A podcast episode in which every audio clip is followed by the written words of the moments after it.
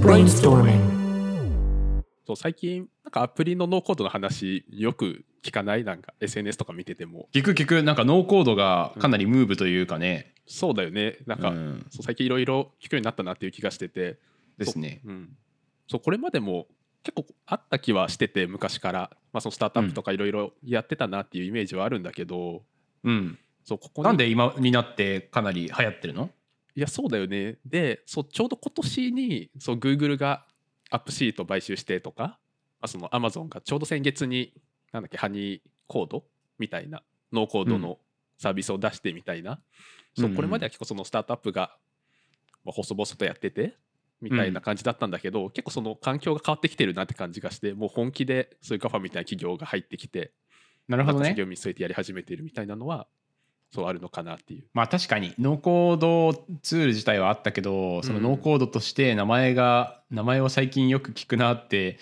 ノノーコードという概念、うんうん。その名前がついたことによってムーブになるじゃん。フィンテックとかもそうだけど。あそうね、うんうんうん、そう。だからそのノーコードという概念がかなりみんな言うようになったのはなんでかって思ってたけど GAFA がそういうのをこぞって出してたからスタートアップだけじゃなくて、うん。おついに大企業も動き出したかっていうことになってるんだね。いやそんな気がするね。なるほどね、そう結構まあ先もおそらく見据えてやってそうだよね、まあ、ガファとかが入ってくるってことは。うんうんうんそうしかも結構見てて面白いのはそう Amazon の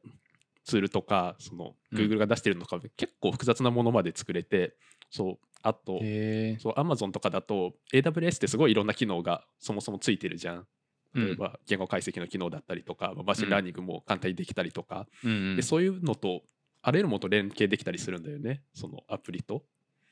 ああごめんちょっとそのあ Amazon と Google がうんうん。出してる、えっと、Google が買収したノーコードのスタートアップも AWS が出したノーコードのやつも知らないんだけど、うんうん。ななんていうやつであハニーコードだっけ、えっとねややつはどういうやつなんですか？ハニーコード、あそうそれは、うんその UI 自体はなんだろうもう他のとそんなに変わらずに GUI でアプリの設計を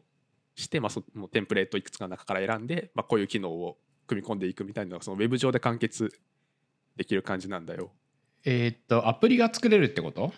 あそうアプリネイティブなアプリが作れる。あネイティブなアプリが作れるなるほど、うんうんつまりえちょっとごめん。そのノーコードってさかなりうんうん。ふんわりした言葉だからそのあカテゴライズすると、うんうん。えっと、例えばその日本でいうスタジオみたいなデザインをノーコードで作れるみたいなイメージを僕は第一にデザイナーだから思っちゃうんだけど、うんうん。まあ、それはウェブサイトを作れるものじゃん。うんうん。で一方であの昔からあったなんだっけ、えっと、上場したやつあ日本の、えっと、アプリをなんかノーコードで作れるやつ。えっとあれ？え。上場したやつ？上場してたヤプリだヤプリ。あややっぷりって上場したんだっけ？ヤプリ上場してないか。わかんない あそうややっぷりとかまさにノーコードだよね。はい、あごめん未未上場でしたまだ。そうですよね。そうかそうかあそうそうでおそらくその例えばウェブだったらワードプレスとかこれまでもあったしそううんその、まあ、今だとそのスタジオとかもあると思うんだけどそのネイティブアプリのノーコードが最近普及してきてるっていう感じだと思う。まあ、アプリとかもまさにそうだと思うしあそうだよね。そう、んん。まあアップシートとかもそのネイティブのアプリが簡単に作れるっていうような。はいはいはい。そっかそっか。あのクラスクロスプラットフォームともちょっと違って、もうノーコードを一切書かなくていいから、もう本当にアプリ的なことってことね。はいはい。いやそうね。うん。すいません。ちょっと大前提の話をしてしまって。あいやいやすみません。そう。なるあうん、アプリのノーコードだねだから。多分詳しく言うと、でそれで AWS のデータとかを使えるとそうそうなんか Google とかだったらその結構これまでも GCP とかで、まあ、認証の機能使えたりとかまあいろいろできることは多かったんだけど、もうそういう機能を丸ごとアプリの中に組み込んだりとかが簡単にできるようになってきてるのね、うん。だから、そうこれまでのそのスタートアップがやってたようなその例えば簡単なリストアプリを作れますみたいなもうそういう次元じゃなくなってきてるような、確かに。そう印象をじゃあもうスタートアップ全員死亡じゃん。いやーけど結構厳しい競争環境になってくるんじゃないかなっていう、そうだよね。っていうかさね。こんな流れでさうん。あのアイあアップルがさ iPhone のアプリとかをノーコードで作れますみたいな、うんうん。なんかそういう アプリとか出しちゃったらさ、うんうんうん。もうそれでいいじゃんってなるまあじゃないですか。確かにね。違うのかな？まあけどアップルも開発者のコミュニティからお金を取ってるっていうのがあるからそこはなんか確かに。そうどう折り合いをつけてやっていくんだろうっていう気もするけどまあそうだよね。そっか、うん。そこはジレンマがあるのか。いやそうね。いやけど全然やってくる可能性はあるよねその辺。うんそうだよね。簡単なアプリぐらいだったらこっちでどうぞみたいな。まあそうだよね。ね。うんうん、しかも結構そういうのって割と自然な流れな気もしててその昔って多分う HTML ん。のページ作るのとかでまあコードを書けないといけないみたいな時代からうん。結局そのワードプレスができて、まあ、誰でも簡単に作れるようになったわけじゃない、うんまあ、みたいなことと多分全く同じことがアプリでも、まあ、どんどんできるようになってくるっていうのはまあ自然なことだと思うし、うん。確かに、うん。ハニーコードとか使えるの日本でも？にコードそうドキュメンタまだそんなに揃ってないかもしれないけど、うん、日本でも使えるえー、使ってみたいな。そうねちょっと試してみたいよね。うん。うん。そうしかもその個人でなんか俺らとかも昔アプリ作ってたりしてたけどもうもはや、うん。もうそういうハニーコードとか使う方が簡単にできるんじゃないかなみたいな。ハッカソンとかも、うん。このノーコードでいいという可能性が ある、もうハッカソンではなくなるというか まあそうだよね。まあ今日ちょっとしたアプリだったら本当に なんかできそうなぐらい絶対そうでしょうんうん。そうかそういう時代かいやそうだよね。そう今日これどう思う？まあこれまで結構多分お互いにクリエイターとしてやってきてる身だと思うけど。まあ僕としては別にうーんそのデベロップ自体に価値を見出してる価値っていうかその楽しさ楽しさみたいなこととかを見出してるわけでもないから、うんうん。別にノーコードになる分にはいいんじゃないかなって思うしう、ん。うん思うかな。あそうね。うん。いエンジニアとしてはどうなの、やけど俺も全く同じで、うん。俺個人的にはすごい例えば Android と iOS ってほぼ同じようなものを作るために今別々のコードを書くために別々のエンジニアを雇ってみたいなことをどの会社もしてるわけじゃない。でまあ、こうやってまあもちろんなんかそれぞれ専門性持ってやってるのはなんか大事だし、まあ、尊敬もしてるんだけどそこで、まあ、もうちょっと引いた視点で考えるとちょっとなんかなんだろうつ使う側に強いられすぎてないかなっていう気もしてて本来そこでもうちょっと抽象化されてるべきじゃないかなっていう、うんうんそうだからそのそうあとなんだそのウェブも出すならじゃあウェブも別の人を雇って書いてみたいな。結構複雑すぎるし。うん。例えばそのフロントの技術とかも例えばその毎年、じゃあその技術が変わっていったらそれを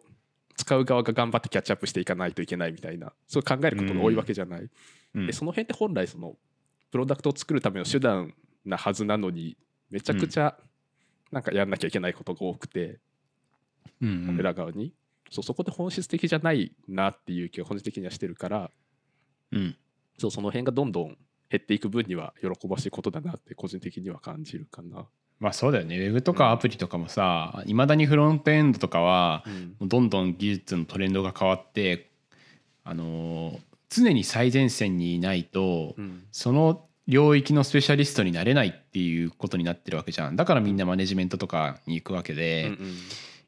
あの年を取ってくるとね、うんうんうん。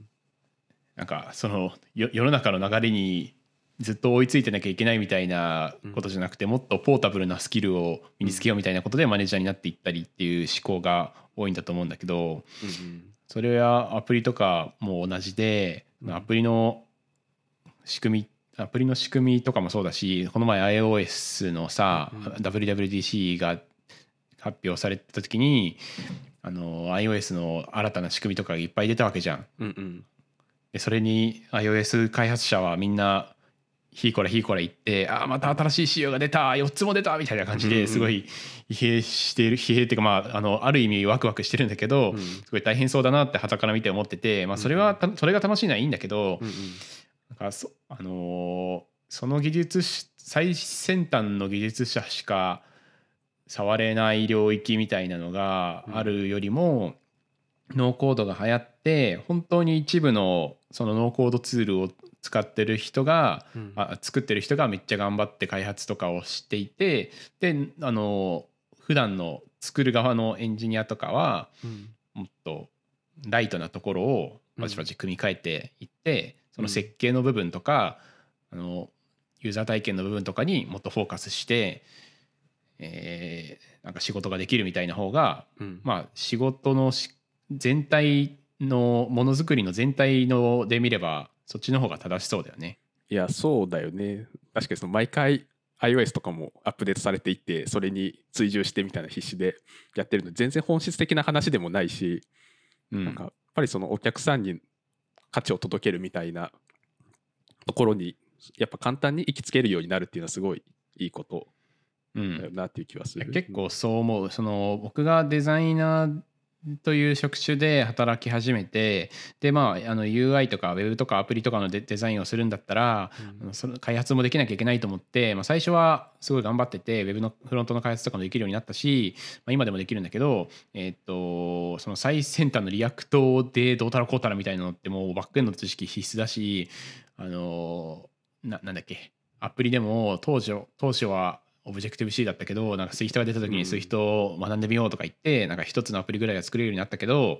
なんかそれをこれをどんどんさできるようになるにためには本当に最前線でうん。ずっと iOS アプリを作ってなきゃいけなくてそうするとデザイナーとしてのなんか勉強みたいなのが全くできなくなっちゃうから、あもうこれは捨てるしかないんだなって思って、うん。あのある意味、まあ、最低限の勉強だけしかしないようになって、あの作るという行為はやめたんだけど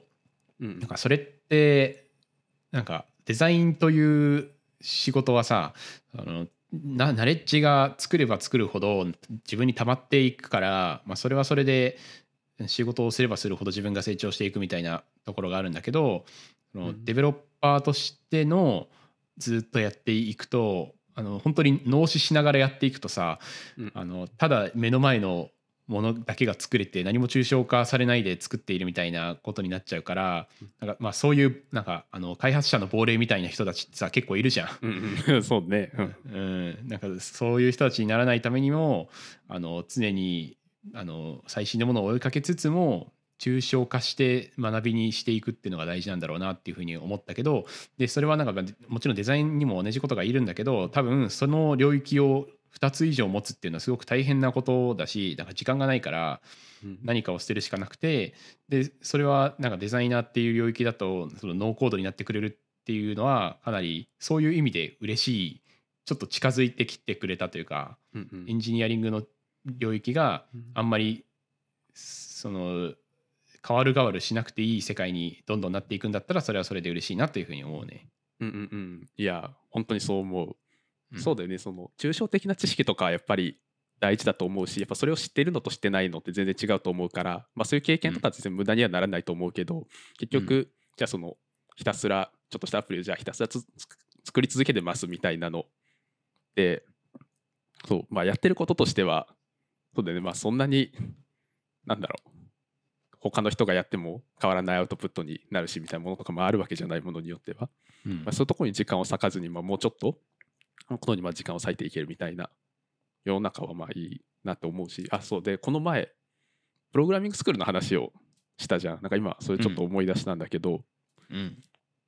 そう。でまあそういう人って、まあ、ある程度、まあ、数ヶ月とか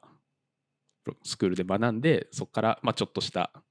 開発できるようになってどっかに収束していくってなると思うんだけど、まあ、そういう人とかもだおそらくまあ今後で、まあ、そこからさらに一歩先